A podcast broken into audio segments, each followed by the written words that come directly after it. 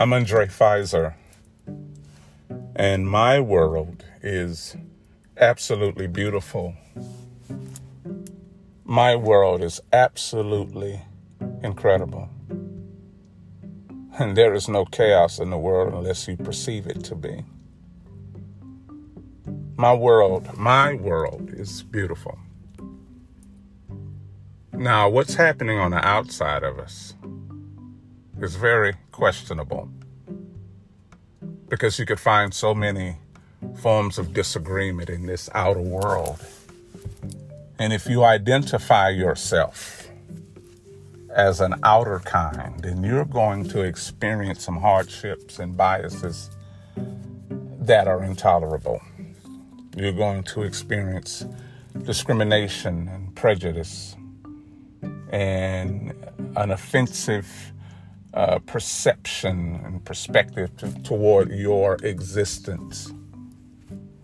As we as people fight for not just equality with a race, but to be seen as valuable, just as valuable, to be seen in an equality with justice and significance, to be seen as a major contributor to the scheme of life, not just to be seen as valuable as a color but as a person, as a human being, equality with the respect of the atmosphere. Are we all equally respected by life itself? Are we all equally respected and held high in, in high regards? Not equality with a race or a color or a culture or a people but as human beings, are we respected with the same magnitude of significance and profoundness and love and acceptability? Not if one color will accept one to itself. Because if we're still waiting for a color to make us equal, we still haven't found out what's going on. We we still haven't answered the question of our own soul. And even though the outer world has functioned that way for a long time. Uh, if there is a way that we can see the beauty of the world that we live in within us, if we can see the beauty and the laws and the justice of the world that we are living in, we have the power and the permission to live from that world in this world. Jesus himself said, My kingdom is not of this world, my kingdom, the world I live in, the world that I exist from is not of this.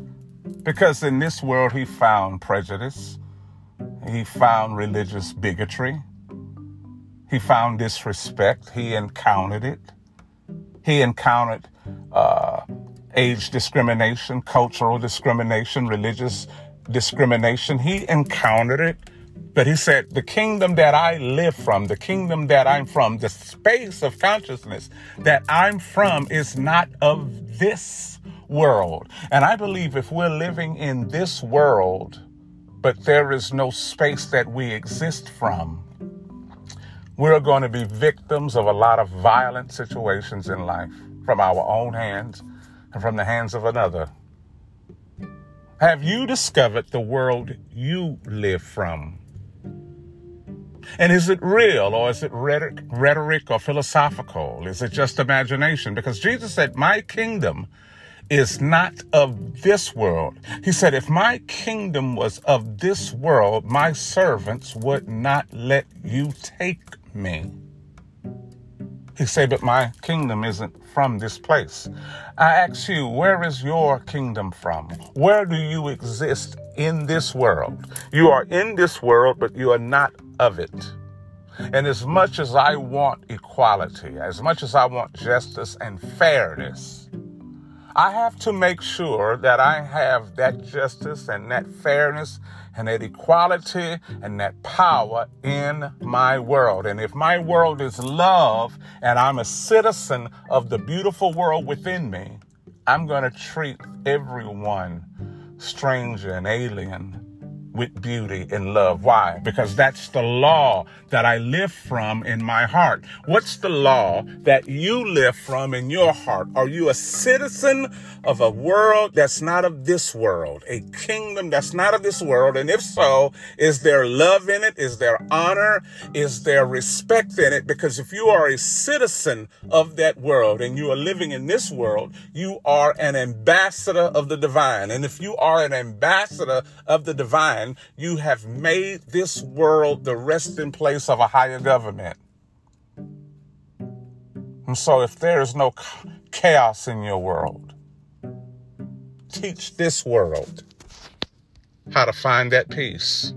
Become a diplomat of the love that you're living in your heart. I'm Andre Pfizer, and tell me what you think.